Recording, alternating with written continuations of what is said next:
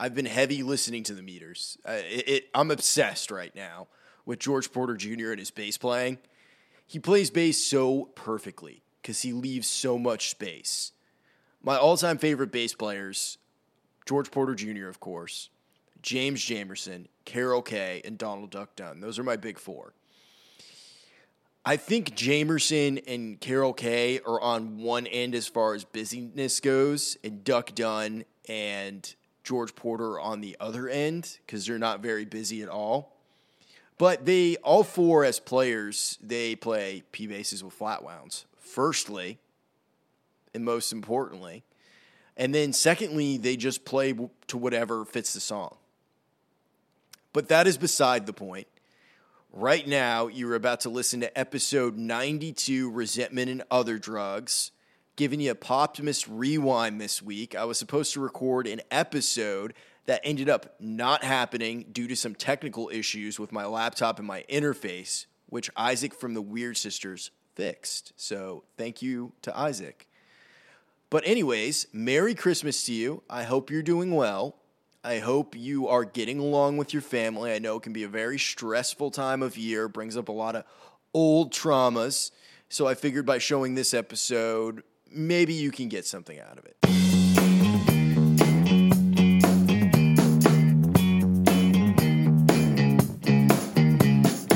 Okay, I'm gonna get it this time. I fucked it up three times in a row. But four. Is this time number four This is now? fourth. Okay. So this is the fourth time that we're going to try out this intro. Welcome back to the Poptimist. It's me, Taylor Berryman, your old friend. Be sure to like, subscribe, and rate the show on iTunes. Also, follow me on Instagram at the underscore Poptimist, TikTok as just the Poptimist, and on Twitter as the Poptimist. We have a new episode, final episode of the season for Man of Science. Man of Faith is now streaming. We've decided to take a little hiatus from the show as Millhouse and I are getting busier with music stuff. Zach also has some really exciting career opportunities that are opening up for him. He's got some news. I'm sure he's going to be announcing it soon. Today, I want to do something a little bit different for this episode. I've been thinking a lot about resentment how I interact with people and how it affects my life. Basically, I've been going back through my life with a fine tooth comb and trying to figure out how it is I am responsible anytime something has gone wrong. And it always can go back to childhood. Always. Yeah. And for me, it typically goes back to years zero to seven, which are a very important time in a child's life. I didn't have a lot of stable adults growing up. I was surrounded either by A, criminals, or B, drug addicts, or C, uh, mentally ill mix of the two.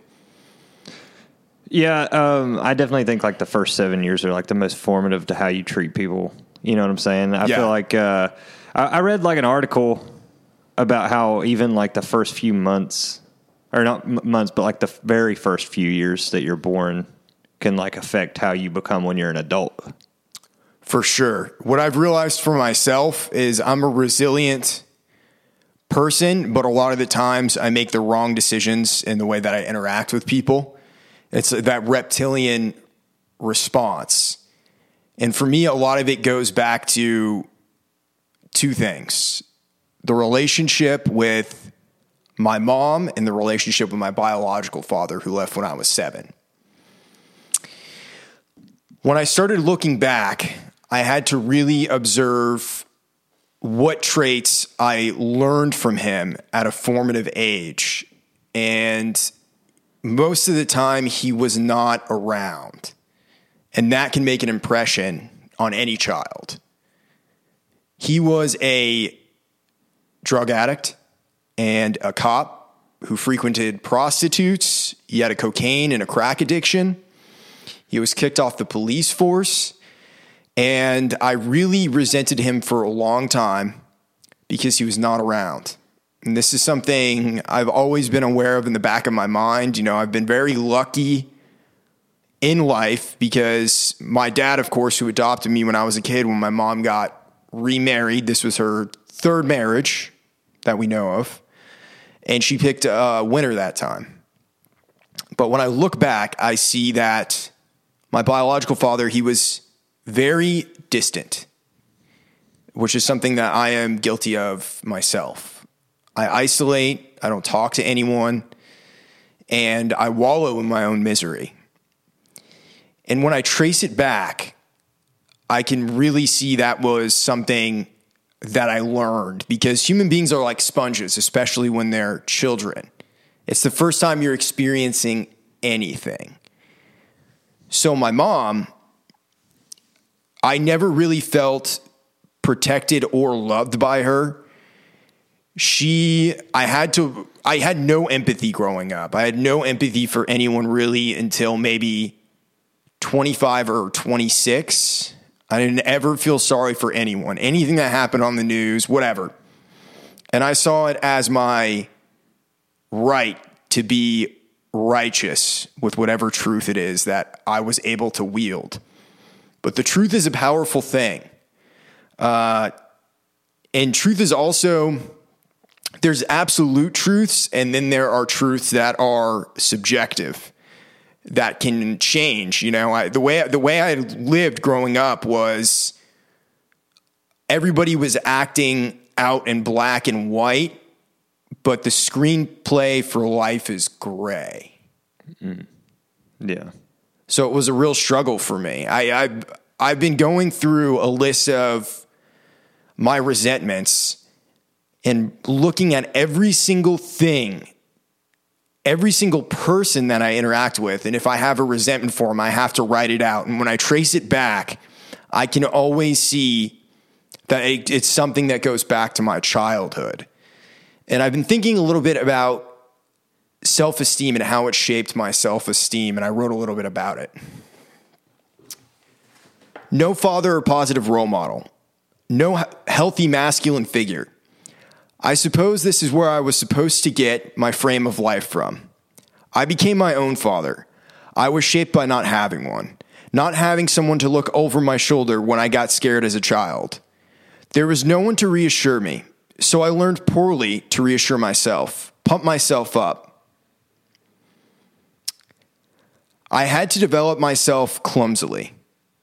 I was taught to be ashamed of my name. I was taught to be ashamed of where I came from that one half of me is bad.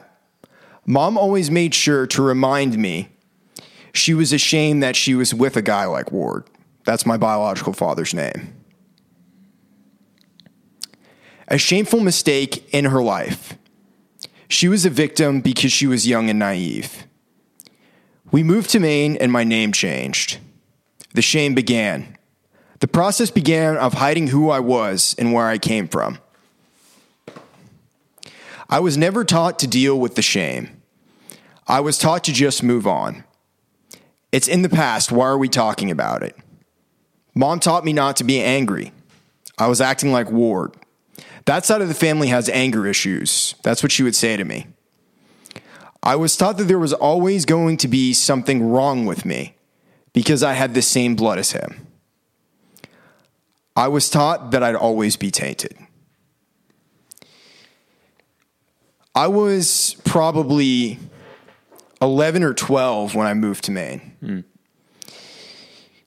Up until that point, I had lived in Florida.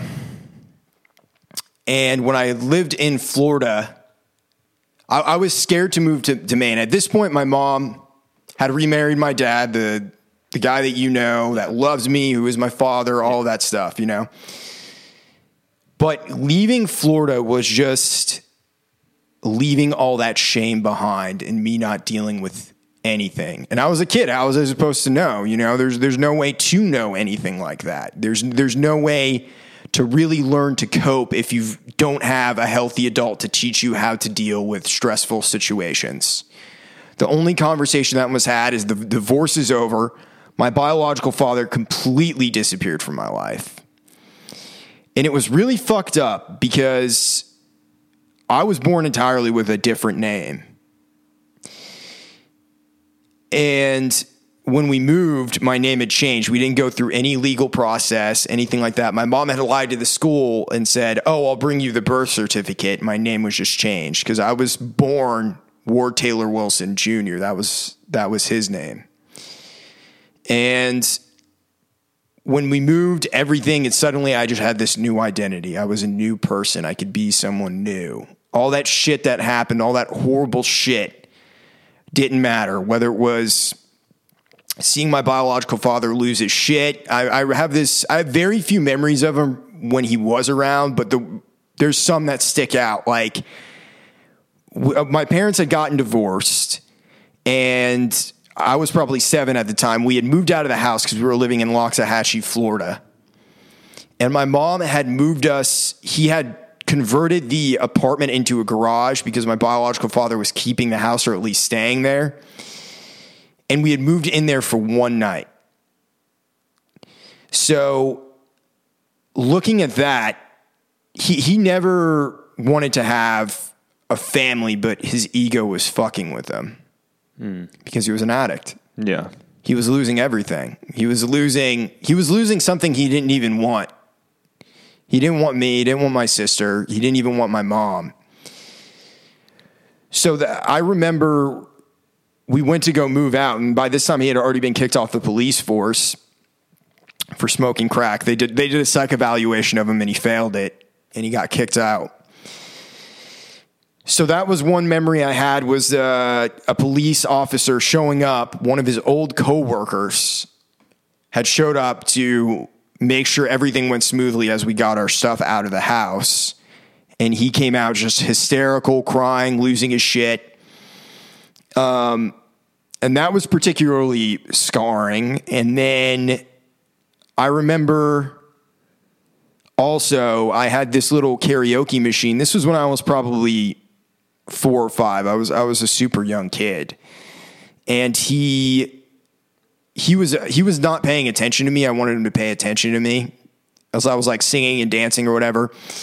And he uh, I had gotten mad and thrown the microphone at him, and he was about to beat the shit out of me, but my mom stopped it from happening.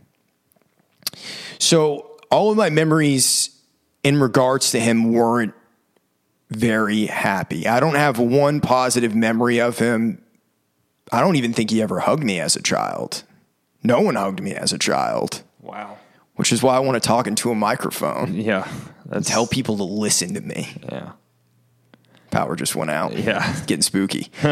um, so uh, my sister and I, we were left to fend for ourselves a lot. My sister really took care of me. I have a great, positive, healthy relationship with my older sister. Without her, I doubt that I would be able to be part of the functioning human being that I am today because it was really just us most of the time. I had to also really look at how this affected my personal relationships in terms of dating. So, a lot of the women that I tried to date in the past all had some characteristics. They were either emotionally distant from me, and all I could want or think about was them, or I was emotionally distant from them. I was taught that love was one extreme or the other. Mm. There wasn't a, a normal way to function. So this resentment grew in my heart and it was a poison to my soul. I don't know what any of the answers are for this or even why I'm sharing this on the podcast because this is I've talked about some of this stuff a little bit, but probably not at this length. Um, but I just want to make it clear that I, what I'm driven by is trying to be a better human being and owning my shit. I was a victim in this situation. There was, there was nothing I can do. I think until the age of 18, I was a victim. Because after we moved to Maine, my mom was very horribly abusive to me. She had constantly called me retarded, compared me to uh, my biological father, who, of course, was a drug addict and uh, emotionally vacant. So it, it, was, it was like I was constantly reminded that that's where I came from. That is one half of what you are. This thing that she hated more than anything. I was one part of that. And she constantly, she never directly said that to me, but it was always an era of don't forget, this is what your genetic destiny is. And the message was received. So it fucked me up royally. I was very rebellious and resentful of all authority. I, I even am till this day. But it's truly because I had no adults around me that were there to care for me and make me feel like I was okay. So I, I fight against the system because, like my hatred of the government, okay, that, that's directly linked to that, which is not a bad thing. The government should never be trusted, just like my biological parents should have never been trusted with children. It's the same fucking thing. You just give them a bunch of money, and what do they do? They go buy crack and they go buy pills. And they spend it all on themselves. Citizens be damned. Here's a $1,200 check. Don't ever talk to me again. That's what the government does every time. Yeah, exactly. but as I'm working through all this stuff, it's been feeling very cathartic. It affected my self esteem so greatly because I had to hide who I was. I never wanted anyone to know where I came from or what it is that I came from, the environment that I came from. And I tell all kinds of crazy stories on Man of Science, Man of Faith, you know, any of the stories that I've told. Yeah. And I think part of me talking about that kind of stuff was to really get it off my chest because it's stuff that I felt guilty about and stuff that I'm not necessarily proud of. You Yeah. know what I'm saying? Yeah. They're not they're not they're funny stories, but they're they're kind of tragic in a way, you know? It's like I, I, I would be sad if if I heard the only other acceptable person I could hear this shit from would be Zach, and it wouldn't affect me. I'd be like, this makes sense. I get it. I understand. Um, but it's been a real cathartic process going back and looking through it. And myself, like I was saying, my self esteem was greatly affected. And I had to trace that back even further as well. And as I kept going back through things, I realized the number one person and the number one thing I resented is myself. I resent myself more than anything or anyone. I don't hate myself. I think there's a difference between self hatred and resentment. But the the resentment I feel for myself, I constantly have negative messages in my head about not doing enough or not doing good enough. But that was because it's a defense mechanism for overcompensation. So every time I feel like I don't do good on the podcast, or every time I feel like I could have practiced better, or could have practiced at all, could have written a new song today, I could have done this, I could have done that. I, could, I should call my sister more. I should call my dad more. I should go visit my sister in Florida. I made this giant list of all the shit that I resent myself for. And all of that was really just to survive. Like that's a survival mode instinct. I've always had this undeniable self belief in myself. You know, I, I know anything, I can face any storm, any adversity, and I'm addicted to it in a lot of ways. Adversity, there is nothing I like more than adversity. I think probably adversity is number one, and then resenting myself is number two. But adversity is number one because adversity is always going to happen in life. There will be a storm.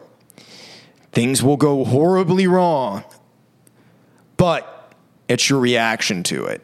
I feel like I get into this superhuman mode where I can I can fight my way through it. Um, and I uh, I think the the se- sense of being self righteous and wielding that sword of truth. When I was really going deep, when I was first starting to go through this stuff a couple of years ago, I decided to come back around to this because I just need to figure this shit out. I'm almost 30. But for a long time, I had that sort of truth and I would drop that hammer. And I got a great thrill out of scaring, silencing, and stunning people.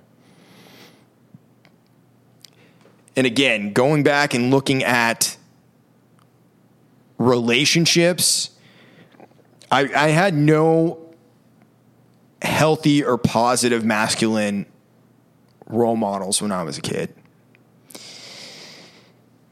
All it was was a, truly it was toxic masculinity. What as much as you know, I think some of this stuff today is going around.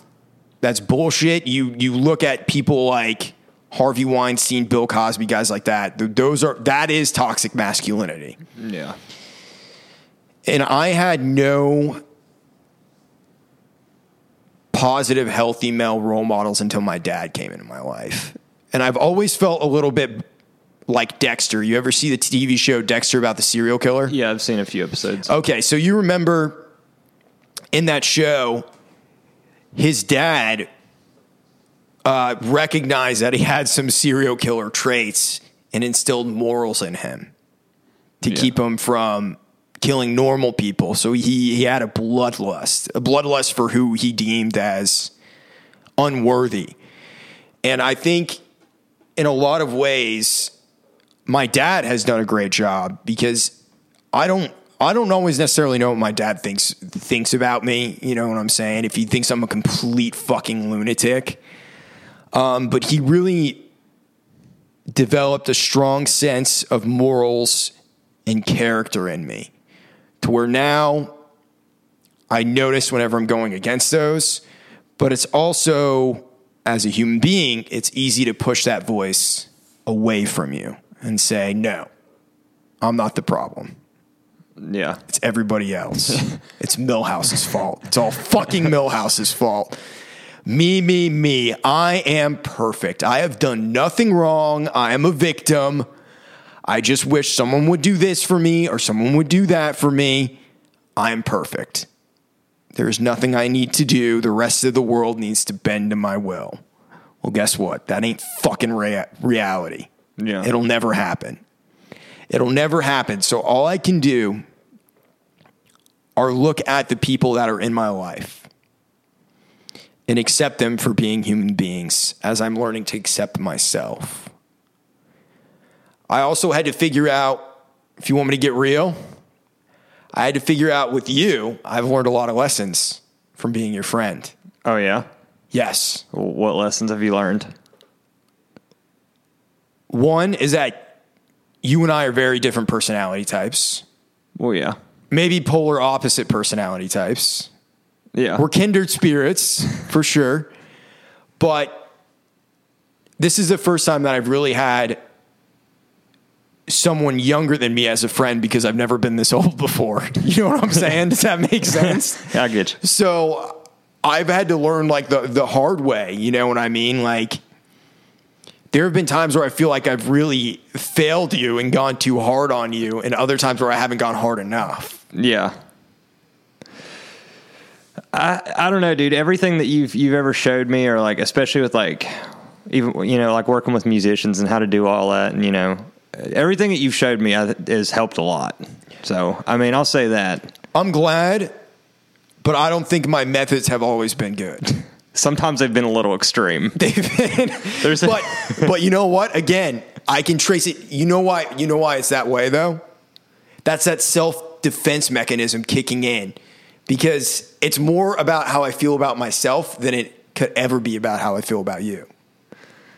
Because I see you slip sliding around like I did when I was your age, and that's not a knock on you. That is completely normal and completely natural. But I see that and I panic in myself because I'm like, I'm not on my shit. I better fucking tell him. Yeah.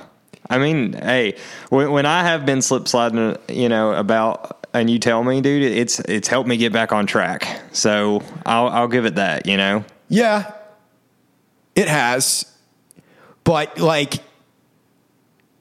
yelling at someone never really makes them listen. Like when we're doing demos. like when we're doing demos. Uh, but you know what? Actually, I stand by the demo thing, dude. You know what? Uh, we gotta we gotta come up with a good product. We gotta make the music good. Uh, no, I'm I'm fucking with you. But yeah, no, I I just have to. I had to really look because you're nine years younger than me a different personality type than me. We do we grew up in different circumstances. Yeah. You know? yeah. You had parents that loved you when you were a little kid. Yeah. And it made it made me resent you. Whether I'd like to admit that or not, I never had that until and I don't get me wrong, I have my dad. I have my dad and he raised me, he loved me, and I am unbelievably lucky that I got that because who knows where I would be now. He's the reason I got into music. He's the reason any of the good things that happened in my life, he always encouraged me. But I resent people that have uh, come from a loving, caring environment because I never had that. Yeah. I don't even know what that would be like to come out of the womb and just have all these people that think you're the greatest. Because everybody told me, Taylor, why don't you shut the fuck up? That was my childhood. And in school, I rebelled in school. I was a good kid. I never really got into trouble or anything like that. But I always felt very resentful of school too.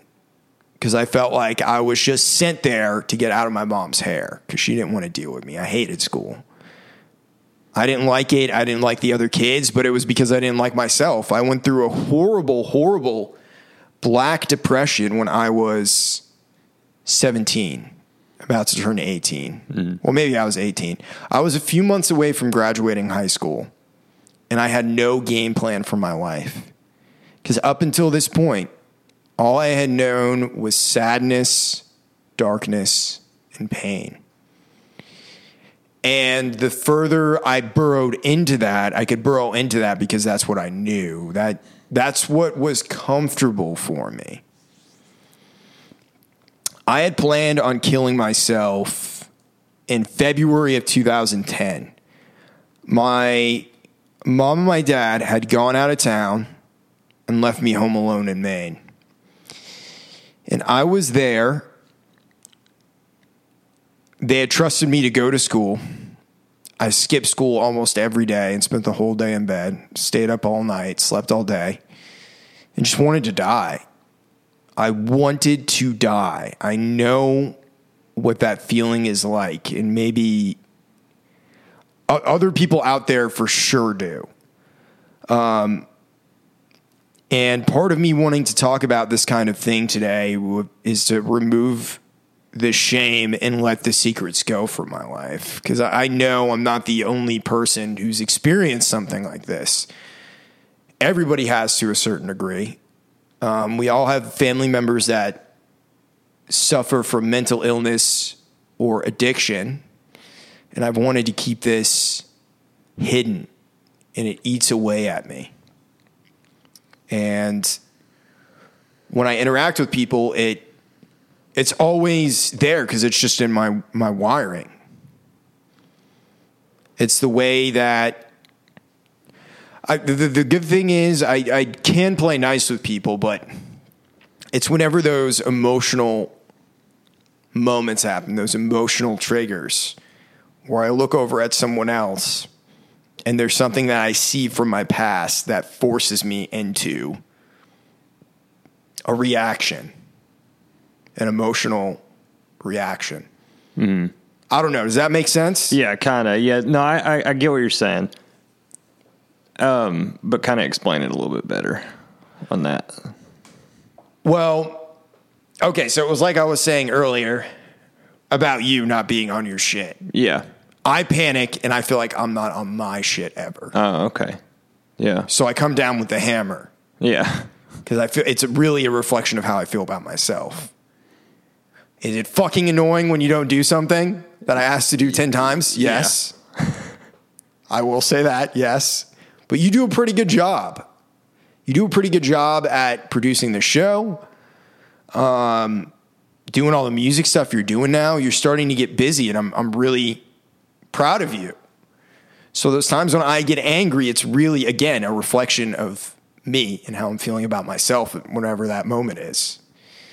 I have the tendency to just isolate, Yeah. to be around no one, to withdraw into myself, to try and not even exist.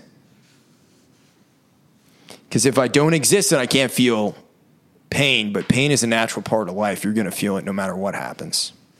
Yeah. Yeah, when I first when I first met you, you isolated a lot, a lot, a lot. You know, I, I would, I would, I barely even knew you were in the house most of the time. Yeah. Well, I also wasn't around much in the house because I was uh, driving so much.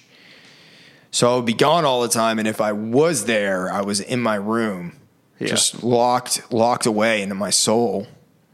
I had a friend come down to Nashville, and he didn't even know I had a second roommate. Like you know, but you were around. Yeah. Well, we were we were also in a bad living situation. And we weren't exactly like friends at the time. No, that a was, real- I mean, we. I feel like we became friends pretty quickly after you moved in. Maybe like after a month or two, we really started hanging out. Like Yeah. once you kind of got settled in the house. But I was also like, this kid's, this kid's young, you know, and it didn't, it didn't really click to me of how fresh you were at the time. It didn't really click to me how new you were. I was eighteen. Yeah. and I was 27, about to be 28. Mm-hmm. So, we, but we've lived together through a lot, dude. Yeah. Yeah, we we've lived through a, through a good amount. It, it feels like it's been a long time. It feels like it's been five years. It does, dude. And it's been almost two years. Yeah, And you've become one of my closest friends. yeah, Like, I almost died because of Fuckface, our old fucking roommate. Because I had smoked weed with him. He was like, come smoke weed with me. And I usually never did.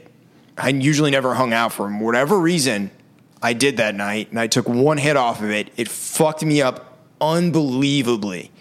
Heart palpitations, lung palpitations, just shit pulsing.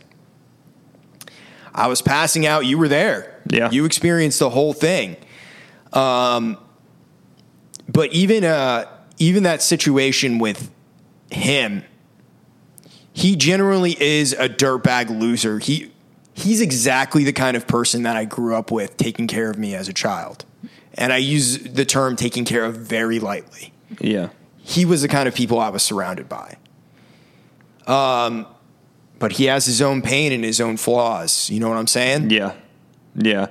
That's rough. That's that's uh that's rough. That that night was scary for sure. yeah I, I was worried, dude. I stayed up that night. That was a that was a tough time. and i made it to work Yeah, I made it to fucking work at 5 a.m. Can you fucking believe that? I deserve a raise just on that alone. I can't believe that I took you there because I should have like looking back, like I should have just took you to the hospital. Yeah. Like, but you were like, "Let's go to work," and I was like, But again, that's that's because I'm crazy, dude. I almost fucking died that night. I was fucked up beyond all belief. The worst I've ever been fucked up in my life. And I'm not just saying that with drugs or whatever, because it was weed laced with cocaine. That's what it was. Yeah. And they told me that when I got to the hospital.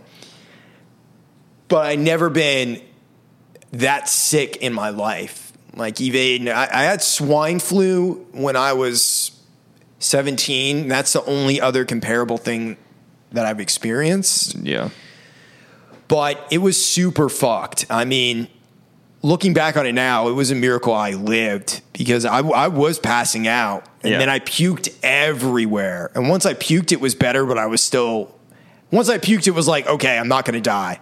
yeah." And I think that's why I went to work because I was like, I can go to work. Dude, I was worried you were gonna puke in your sleep. You know, I, I was I, was worried that you were gonna puke in your sleep. Yeah. When you puked in our kitchen, I was I was like, "Fuck." It was not good. It was not a good situation. I who I called somebody that I called Josh that night. Yeah. I'm pretty sure. and was freaking out Yeah. because I didn't know who else to call. I don't Yeah. think I was friends with Zach yet. If I had been, I would have called Zach. I remember, Like, dude. I I remember things in bits and pieces from that night. Um, and I called Zach and I was like, dude, I'm really fucked up. I think something's wrong with me. And he's like, just do some push-ups. And at this point, I'd already done push-ups. I had already done all of that. Um, because I was like, I can sober up, but there was no sobering up from this. Like my body was taken by fucking weed and cocaine. yeah. It was horrifying. yeah. I did. I didn't smoke that night, and I'm glad I didn't because we we both would have been Yeah. we both would have been fucked. It only would have been that fucking crackhead that was fine. Yeah. That was a rough time, but um, definitely memorable. I'll say that. Yeah. I'll, I'll never forget that. And after that, I mean that that was really the crown fucking jewel for me with him, where I was like, I'm not gonna fuck with him anymore. And my my hatred for him, which I feel like I'm justified in this, my my hatred that that hatred, you know. Yeah. um I can forgive him in the fact that he had a hard life. But on the other hand, he almost fucking killed me and didn't even give a fuck. He's a coward. He is a fucking yellow belly coward. And he will fuck himself in the end. Because that is his story in his head. You know what I'm saying? yeah. I hope he hears this. I hope he does fucking hear this. Yeah. I mean, it, this is all true. You know, Yeah. all, all of this happened. Yeah. Like, and I, I think back to that whole situation with like my mindset in that house, and like it's all all blur because I was just so unhappy at the time, being there and living. You were like- in a bad relationship, I was in a bad relationship. a new, brand new environment. Yeah, I was homesick constantly. Dude, that might have been like the I would say that's the saddest I've been just because of all everything that was going on. I got fired from my job. Yes. I was in a bad relationship. We were in a bad house. Yep. I was paying too much rent with no money. Yep. You know, and and all that stacked on me at that time. So I mean, those were dark times for sure. But um, I look back on it now and I'm like, I'm at least thankful for knowing what that's like. I'm thankful too because I really felt like I shed a lot of shit in that time period because I had moved into the house maybe a year before you or so because we lived in that house together for a year, right? I don't know if we even lived in that house for a whole year together. It might have been under a year. It might have been just a little under a year. It was maybe uh, 10 or 11 months, Yeah. Which seems crazy because we were also on COVID time too. Because we were planning on making our escape. We started after that event, we were planning on moving out. Yeah. And then COVID hit, right? and then COVID hit. So Yeah. you were really only living in the house for like six or seven months when COVID hit. Dude, that's kind of Isn't that wild? that is wild to think about. I didn't did co- did COVID start while we were at that house? Yes. Dude, it, it did because Yeah. we were worried about the lockdown and all that going on. Yeah, because we didn't want to be locked down with them. I remember that now. Yeah. that's kind of wild. I yeah, I didn't even think about that. So I moved in August of the year before COVID, so 2019. And we moved out in July, In of 2020 sometime, late July. yeah, late July because we moved into this house in August. Yeah, it was like the end of July when we Yeah. moved in here. Yeah. Beginning of August, once we finally got all moved in. But before you had moved in, there was another roommate that was in the house that was a sex offender Yeah. that fuckface knew about and did not tell me when I moved in.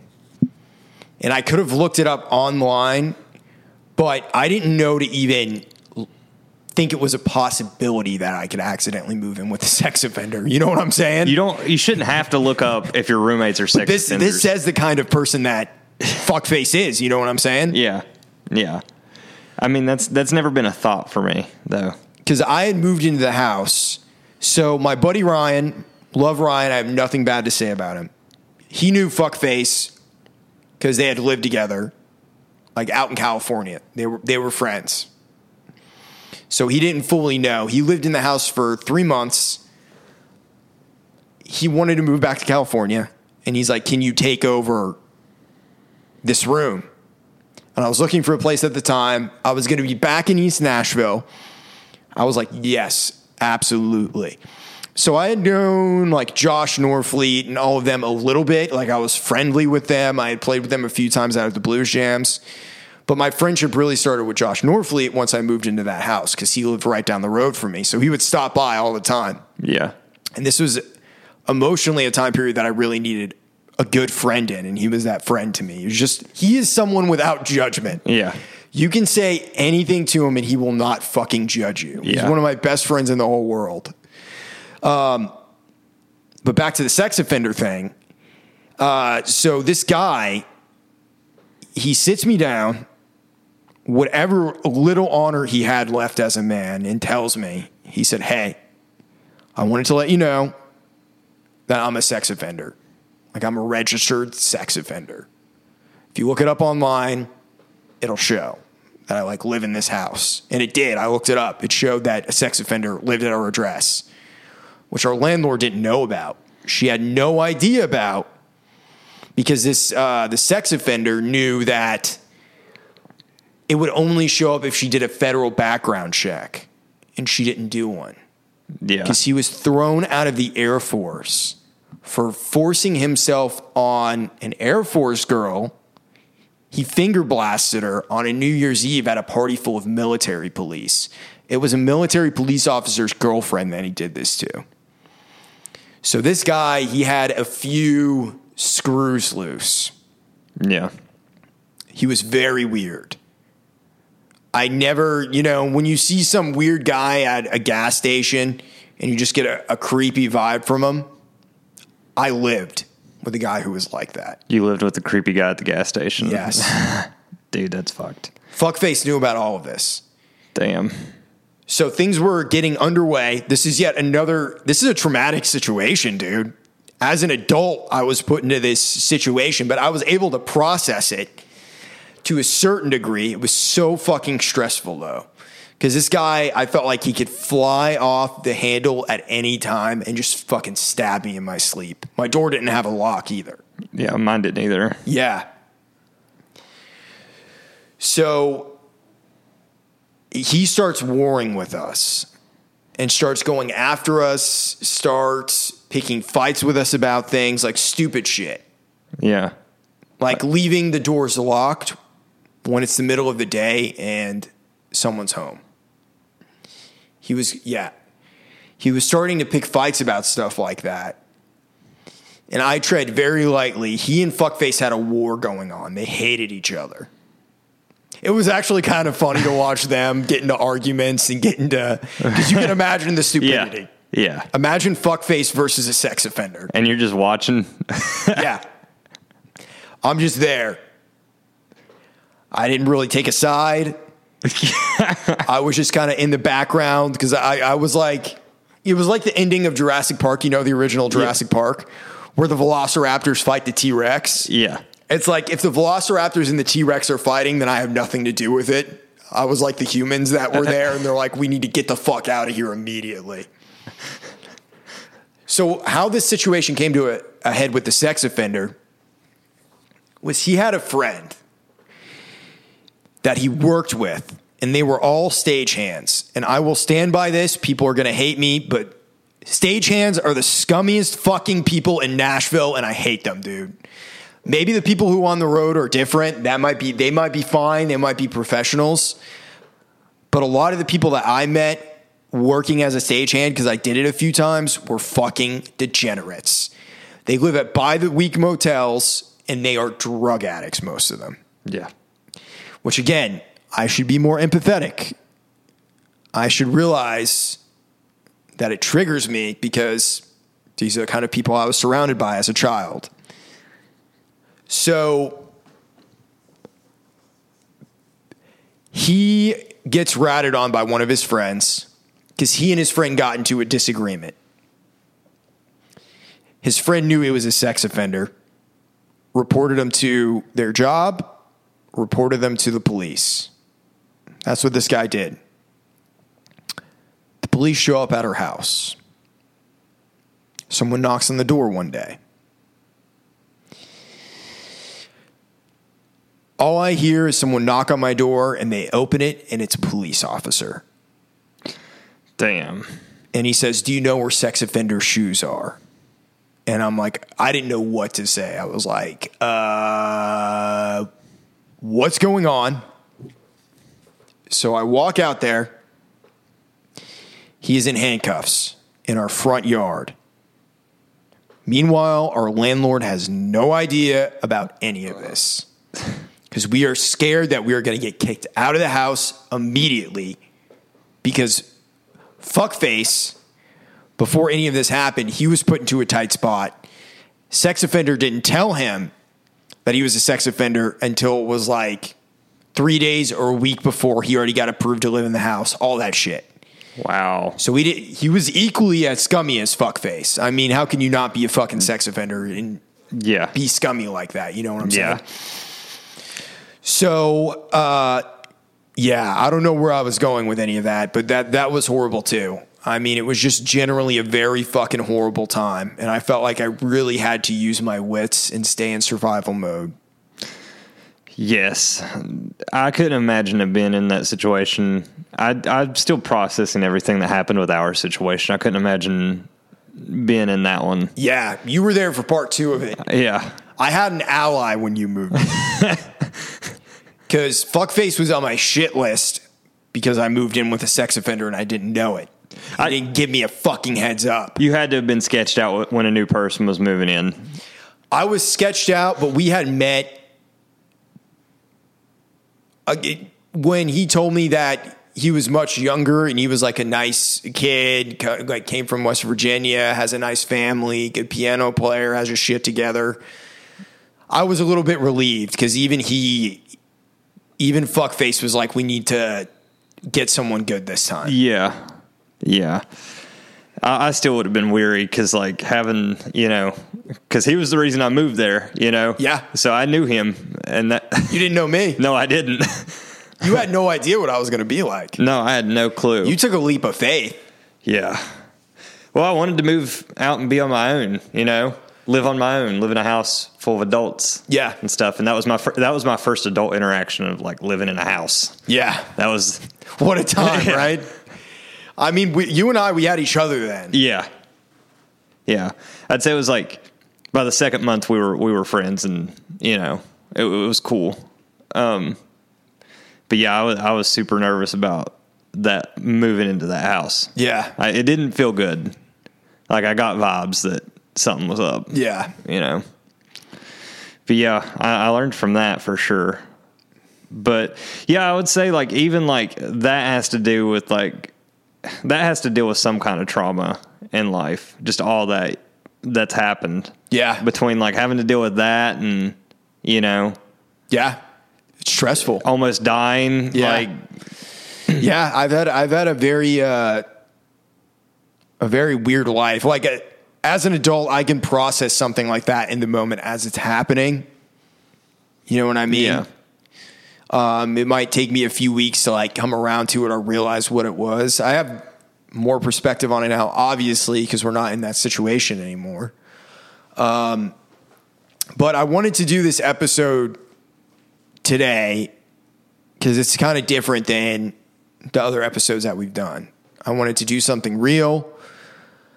Hopefully, people can connect to this. Uh, you know, I, I was kind of going back and forth on it in my head because I felt like, why am I going to talk about this? Is it just narcissistic that I go this deep on my life? But I'm I'm hoping by doing this and being real about my life and what I've seen and what I dealt with, that it alleviates something for someone who's listening right now. I'm incredibly grateful for every single person that listens. Someone's probably listening right now and they're mowing their lawn or they're doing their dishes, and maybe they can relate to the experience. It might not be 100% what they experienced, but it might at least be comparable and something they can relate to. If something makes you resentful, do not do it. Jordan Peterson. And I'm trying to live my life by that tenet now. I'm trying not to resent myself. I'm trying not to resent other people.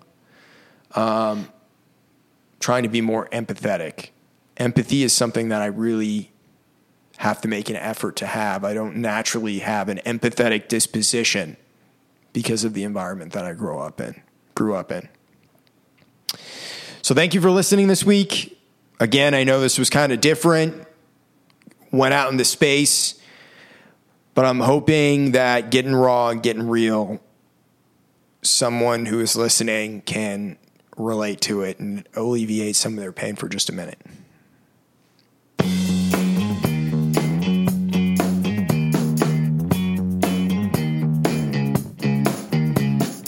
This podcast is produced to you by Taylor Miller. Welcome back to the Poptimist. It is I, Taylor Berryman, your faithful host, here to bring you a brand new episode of the show. Be sure to like, subscribe, and tell a friend about the show. You can also email me with any feedback with at the Poptimist. I, I want to start over, bro. I fucked up right away. I fucked up right away, Millhouse. God, third time's a fucking charm. Welcome back to the Poptimist. Here we are for another new episode. Be sure to like the show, subscribe, give us a rating on iTunes. Helps grow the show. Also, I need to start again, dude. I was I was not feeling it. I was not fucking feeling it. I'm sorry, Millhouse.